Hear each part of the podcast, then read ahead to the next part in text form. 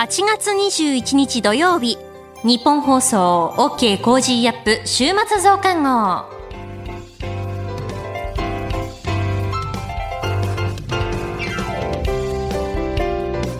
ニッポン放送アナウンサーの新行市佳です。OK Cozy Up 週末増刊号。今週の放送でセレクトした聞きどころ番組へ寄せられたメッセージ今後のニュースの予定などを紹介していくプログラムです。毎週土曜日の午後に更新しています。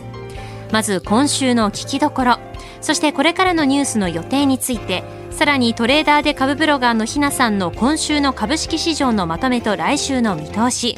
えそして今回からスタートするこれからの投資に役立つ情報サラインベストメントサービス代表の北川博文さんにお伝えいただきます。今週のニュースを振り返っていきましょう。アフガニスタン反政府勢力タリバンが政権を掌握。香港の民主派市民団体民人が解散を発表。新たに7府県に緊急事態宣言発令へ。政府新型コロナ感染の指標見直しへ。緊急事態宣言の延長、経済損失最大3兆4000億円の試算。タリバン、イスラム法による政権運営を強調。茂木外相、イスラエル外相と会談。ワクチン格差は人類の恥、WHO が追加接種加速を批判。こういったニュースについて取り上げました。今週の聞きどころですが、8月17日火曜日の放送を振り返ります。自由民主党衆議院議員の高市早苗さんに電話で出演いただきまして、総裁選に出馬表明、日本経済強靭化計画についてコメンテーターの有本香里さんと伺いました。それでは今週のプレイバック。高市早苗衆議院議員に聞く日本経済強靭化計画。内閣府が昨日発表した今年6月期の GDP 国内総生産速報値は物価変動を除く実質で前の期と比べ0.3%のプラスでありました。さあこの時間は自民党総裁選への出馬の意向も表明されました。前総務大臣高市早苗衆議院議員に伺ってまいります。電話がつながっています。高市さんおはようございます。あ、おはようございます。よろしくお願いします。こちらこそよろしくお願いいたします。さあ、あのー、総裁選への出馬の意向というもの大きく報じられてもいますけれども、今のご心境いかがでしょうか？はい。いやもうとにかく早く着手しなければ、大切なものを守り抜けないという猛烈な焦りがありましたので、決心をいたしました。その大切なものをどういったものがありますか？えまずあの私は国の究極の使命というのは、はい、国民のみ皆様の生命と財産を守り抜くこと、うん、領土、領海、領空、資源を守り抜くこと、はい、まあ、主権と名誉を守り抜くことだと思っているのですが、まあ、それらあの国民の皆様の命も含めてですね大切なものをあの守ることができなくなっちゃうという猛烈な焦りがありました。うん。とにかくあらゆるリスクの最小化、はい、そういうことをしなければいけない。でまあ、今今生きている世代ももちろんです、はい、まあ、将来世代の方々にとっても、まあ、安全で、まあ、安心な社会っていうのを作りたいという強い思いでございます。ただ、まあ、総裁選挙、はい、まだ実施されるかどうかも含めてあの分かりません、はい、えー、日程感も分かりません、ん。あの実施されれば、はい、えー、私は立候補したいと決断をしております。あの今発売されている月間の文藝春秋に、えー、寄稿されていらっしゃいます、はい、まあ、政策集というような形で特にあのあの経済政策についてもかなりあの踏み込んでいらっしゃいます。その財政の出動だとかっていうものもこのコロナでこう縮みまくっている感じの日本経済、このままじゃよくないという期間が終わりですか？それはそうですね。あのものすごくそれは強くございます。あの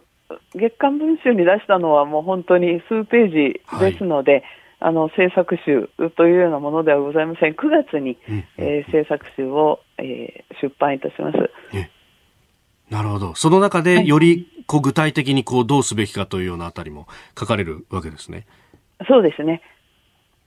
あの日本経済強靭化計画というふうに、はい、タイトルは出て、えー、らっしゃいますが、はい、これにその、まあ、込められた意味、先ほどおっしゃったあの大事なことをこう守り抜くと、まあ、具体的なところ、明かせる部分で、えー、結構なんですが、どういったことが挙げられますか、じゃあもう強靭化、あの経済強靭化計画と、はい、あのいったことについてお話をしますが、あのまあ、ニューアベノミクス、えー、というような感じのものでございます。うん、まずあの、アベノミクスっていうのは大胆な金融緩和、機動的な財政出動、で民間活力を引き出す成長戦略、うん、まあ、この3本柱でございました。はい、で、まあ、私が訴える、えー、強靭化計画っていうのは、まあ、サナノミクスって言ったら、あの、変な感じですけれども、あの、もう短く、サナノミクスと言いますと、あの、金融政策は一緒です。でただ、その機動的な財政出動、はい、まあ、これはですね あの、あくまでも災害ですとか感染症ですとか、うん、テロとか紛争とか、はい、海外の景気低迷とかいった、まあ、そういった要因によって、本当に緊急時に迅速に大型な財政措置にあのをするということに限定をします、はい、だから少しこのアベノミクスのあのマクロ的なあのデフレ脱却のためのマクロ経済政策とあのいう需要拡大のためのものとは違います、あの緊急時の財政出動ですね、2本目の矢が。はい、で3本目の矢は、はい、あの大胆な危機管理投資、成長投資、えー、ということで、これはかなり大規模な財政出動やあの税制、それから法制度整備も含みます。ですから、アベノミクスの3本目の矢の成長戦略っていうのは、はい、まあ、どっちかといえば改革でした。これ、民間活力を引き出すということで、はい、あの規制緩和をして、まあ、より生産性の高い産業とか企業に、まあ、労働や資本が流れやすくするというあの改革だったんですね。で私の方はこれを投資に、えー、変えます。はい、とにかくあの危機あのリスクを最小化するための投資、うん、でもこれをしっかりとやれば、うん、まあ、そこで新しい産業も生まれます。あのサービスであれですね、はい、あのインフラであり、いろんなものが生まれてきますから、まあ、これは世界共通の課題に対抗する、対応するような、まあ、危機管理投資になれば、まあ、それをそのまま輸出できますので、明らかに成長投資になります。まあ、このあたりがあのアベノミクスと比べると、少し変える部分です。それからもう一つ、あの割とインパクトがあったと、あの皆さんが驚かれたことではあるんですが、はい、あの物価安定目標であるインフレ率2%を達成するまでには、はい、あの次元的にプライマリーバランス、あの、PB 規律と言われるものですが、はいこれを凍結させていただくことになります。あのアベノミクスの場合は、その2本目の矢の機動的な財政出動で、はい、えー、需要拡大をしようと思ったんですが、結構財政当局がプライマリーバランス、黒字化にこだわあのこだわられましたんで、はい、まあ、結果的には緊縮財政になってしまって、えー、なかなかこう効果が見えにくかったということで、もうインフレ率2%達成するまでにはもう次元的にですが、うん、プライマリーバランスは凍結するということです。うんうんえー、スタジオ有本さんもいらっしゃいます。おはようございます。おはようございます。あの、一昨日に引き続いてありがとうございます。ありがとうございます。今ずっと伺っていてですね、ええ、えー、ちょっとか、まあ、あの、確かにアベノミクスの時にですね、この第三の矢っていうのが非常に弱いという印象を私たちも受けていたんですね。はい、はい。で、そこに対してこの投資、あるいはまあ、あの、法改正を組み込んでと。うん、で、今伺っていたニュアンス、あるいはあの、文藝春秋を読ませていただいたニュアンスですと、はい、この経済安全保障とかですね、はい、まあ、いわゆるセキュリティ分野、ここらあたりというのと、ここ組み合わせていくっていう理解でもいいんでしょうか？そうですね。うんうん、そうです。で、まあ、残念ながら、あのーはい、プライマリーバランスを次元的に、ええ、まあ、凍結すると、はい、まあ、いうことにつながるんですけれども、はい、これは、あのやはり政策が軌道に乗るまでは、どうしても追加的な国債発行っていうのは避けられなくなってしまいます。で、まあ、あの、非常に、イェール大学の浜田光一名誉教授が、あの、わかりやすい表現してはったんですけれども、まあ、政府の財政支出を気遣うあまり、現在苦しむ人を助ける、子供の教育投資を怠って、生産力のある人材資本を残さなくても良いのかと、まあ、あの、目の前にあることにこだわってですね、まあ、今、救わなきゃいけない人が救われなくなるって、まあ、このように表現しておられたんです。ただ、あの今、追加的な国債発行をしたとしても、はい、日本国が破産すると、うん、あのいうわけではない、うん、えー、つまりあの、国債発行というのは、私は避けるべきものじゃなくて、うん、必要な経費の重要な財源として活用するべきものだと思ってます。で、ね。まあ、特に日本の場合は、はい、あの日本銀行に通貨発行権があります、えー、で自国通貨建ての国債発行できますから、デフォルトの心配というのはない、要は債務不履行の心配はない、それからのちょ今、すごい超低金利ですよね。はい金利が低い、だからプライマリーバランスが赤字でも、名目金利を上回る成長、あの名目成長率、これを達成していけば、財政が破綻するということはありません、財政はむしろ改善します、で企業もね、借金で投資を拡大して成長してますよね、だから国もやっぱり成長につながる投資、で将来の納税者にも恩恵が及ぶ、まあ、こういう危機管理投資に必要な国債発行は、あの躊躇すべきじゃないと私は考えています。この後はこれからの1週間のニュースの予定や番組やニュースに関してのメッセージやご意見、そして今週の株式市場のまとめと来週の見通しについて、さらにこれからの投資に役立つ情報をお送りします。どうぞ最後までお付き合いください。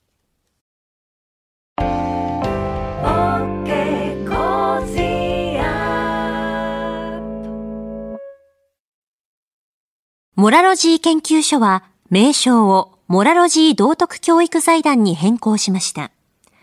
日本人の国民性、勤勉、正直、親切、そして約束を守る。これらは道徳によって支えられてきたとも言えるでしょう。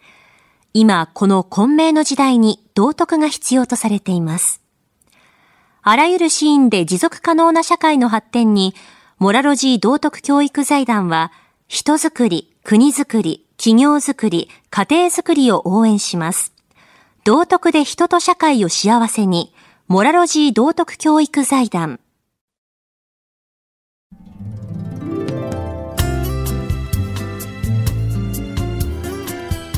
OK コージーアップ週末増刊号。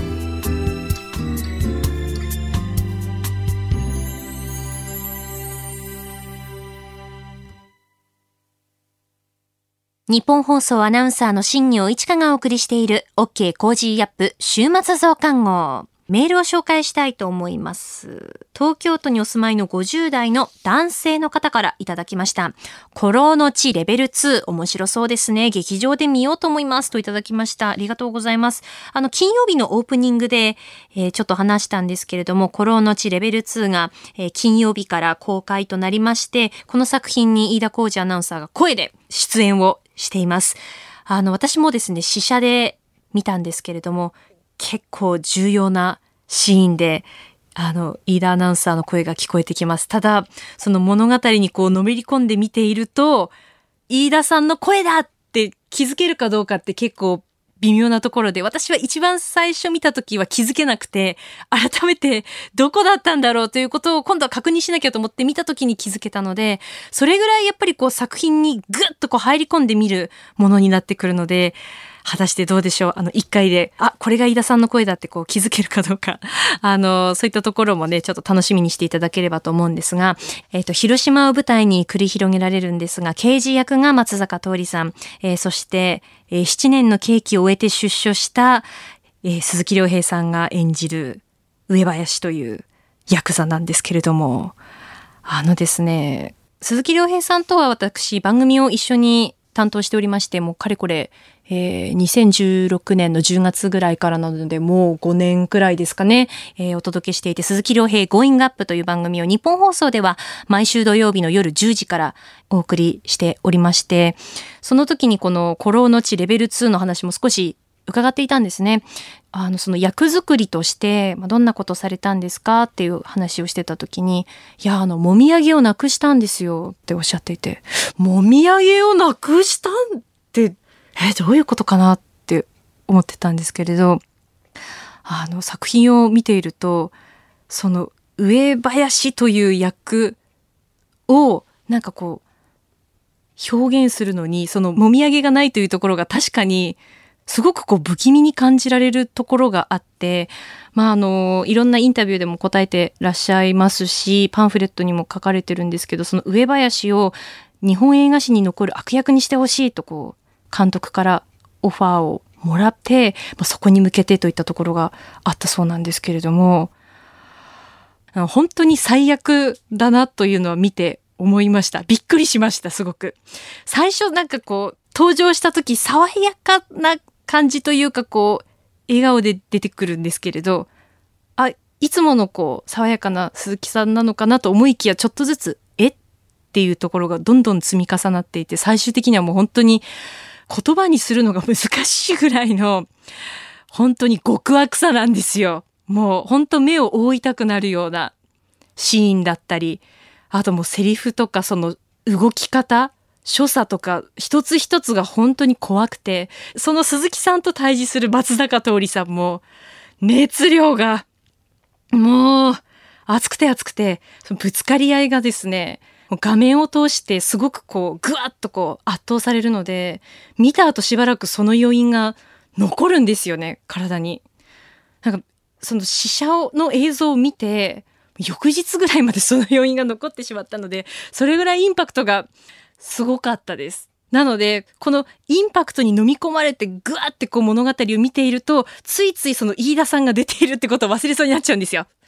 なので、あの、あ、ここだなっていうのが、もし分かりましたら、あの、メールでもいいですし、感想でも、あの、もちろんお待ちしておりますので、えー、 Cozy up にお送りください。いやもう本当にね、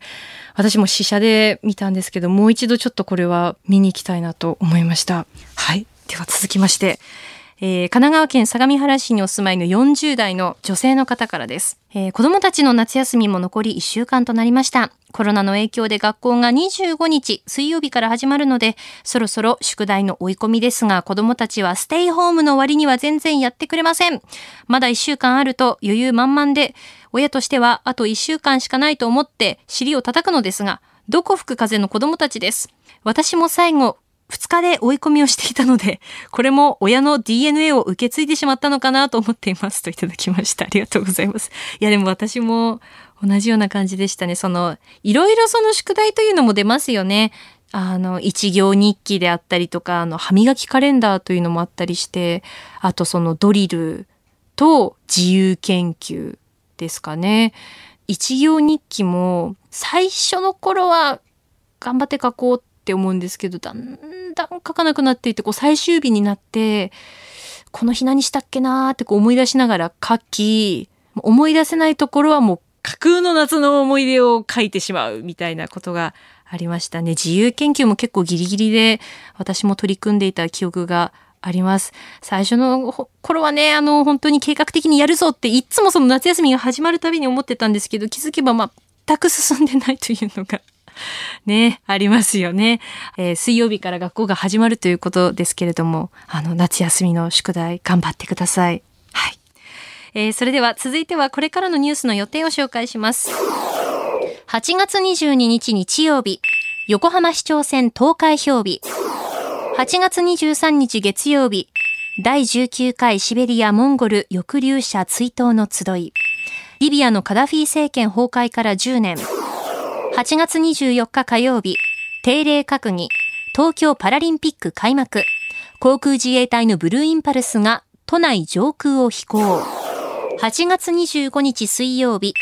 気象庁9月から12月の3ヶ月予報発表。8月26日木曜日、自民党総裁選日程決定。総務省7月の人口移動報告発表。8月27日金曜日、定例閣議、小池知事定例会見。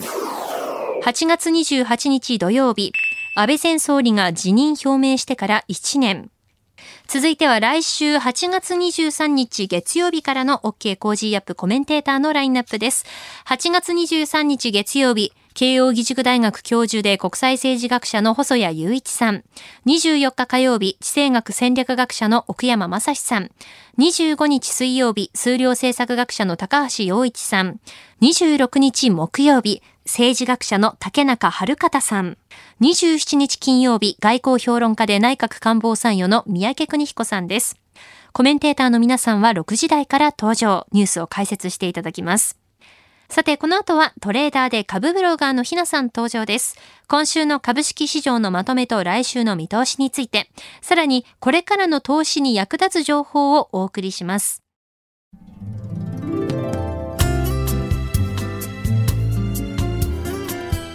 OK Cozy up 週末増刊号。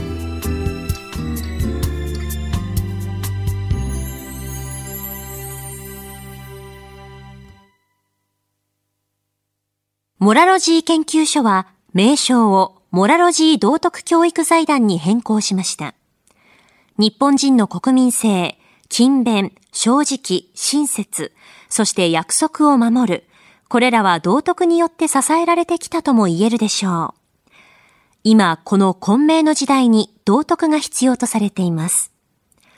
あらゆるシーンで持続可能な社会の発展に、モラロジー道徳教育財団は、人づくり、国づくり、企業づくり、家庭づくりを応援します。道徳で人と社会を幸せに、モラロジー道徳教育財団。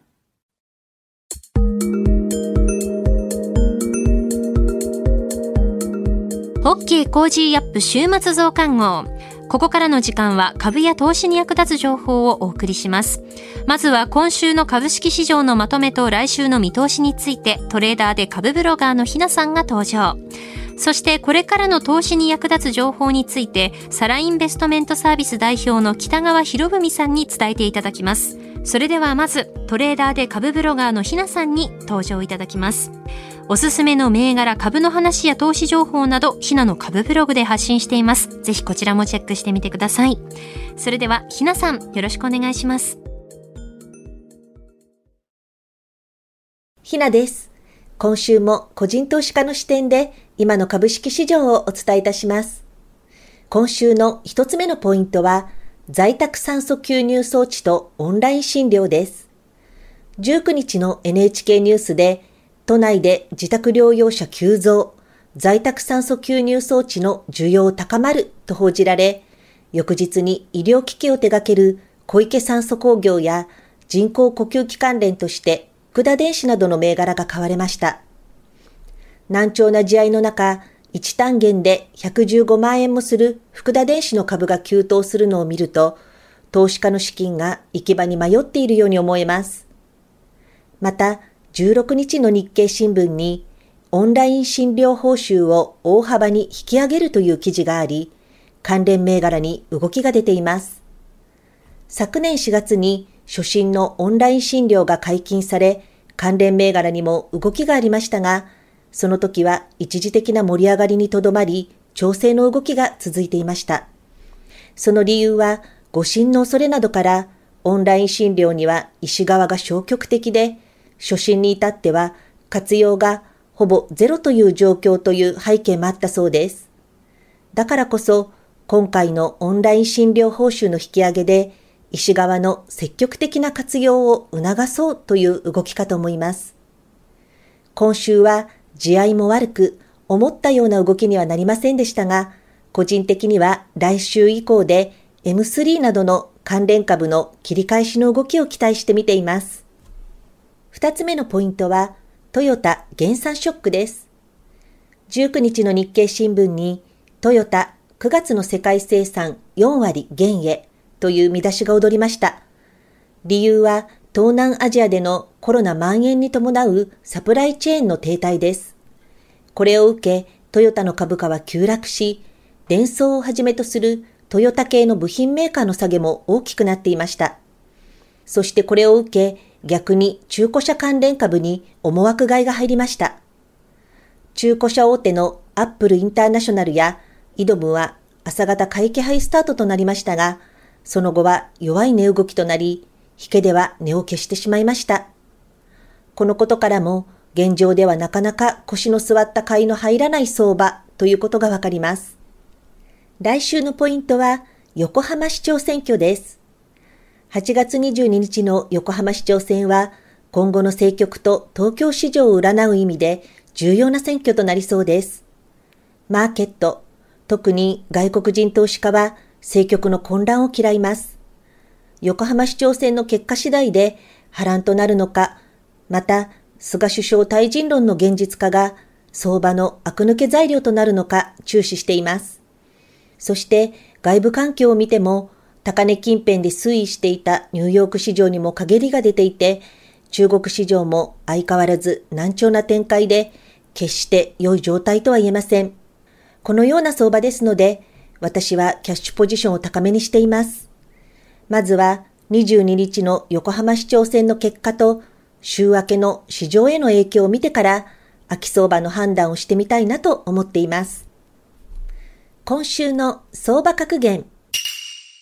機会は短く、待つは長い。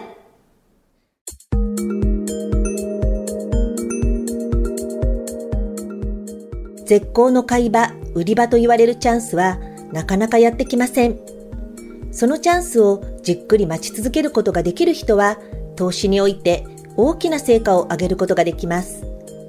ただ、多くの投資家は待ちきれずにそうとは言えない場面で投資を行い失敗しています。良い機会は滅多に来ませんし、来ても長く続くことはあまりありません。相場では辛抱強く待つことも大切という教えです。以上、ひながお伝えしました。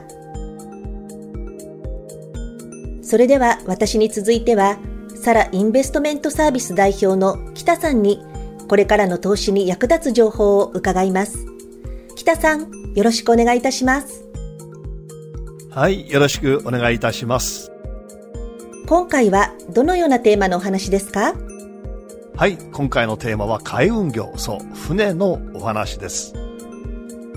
今週は国内で緊急事態宣言が延長、そして拡大ということで、まあ、景気の回復の遅れが、まあ、懸念されたわけですね。まあ、日経平均株価も値下がりしています。まあ、そうした中にあって、どちらかというと地味な海運株、こちらが上昇しているんですね。今日はその海運株の上昇の背景、そして今後の展望についてお話しします。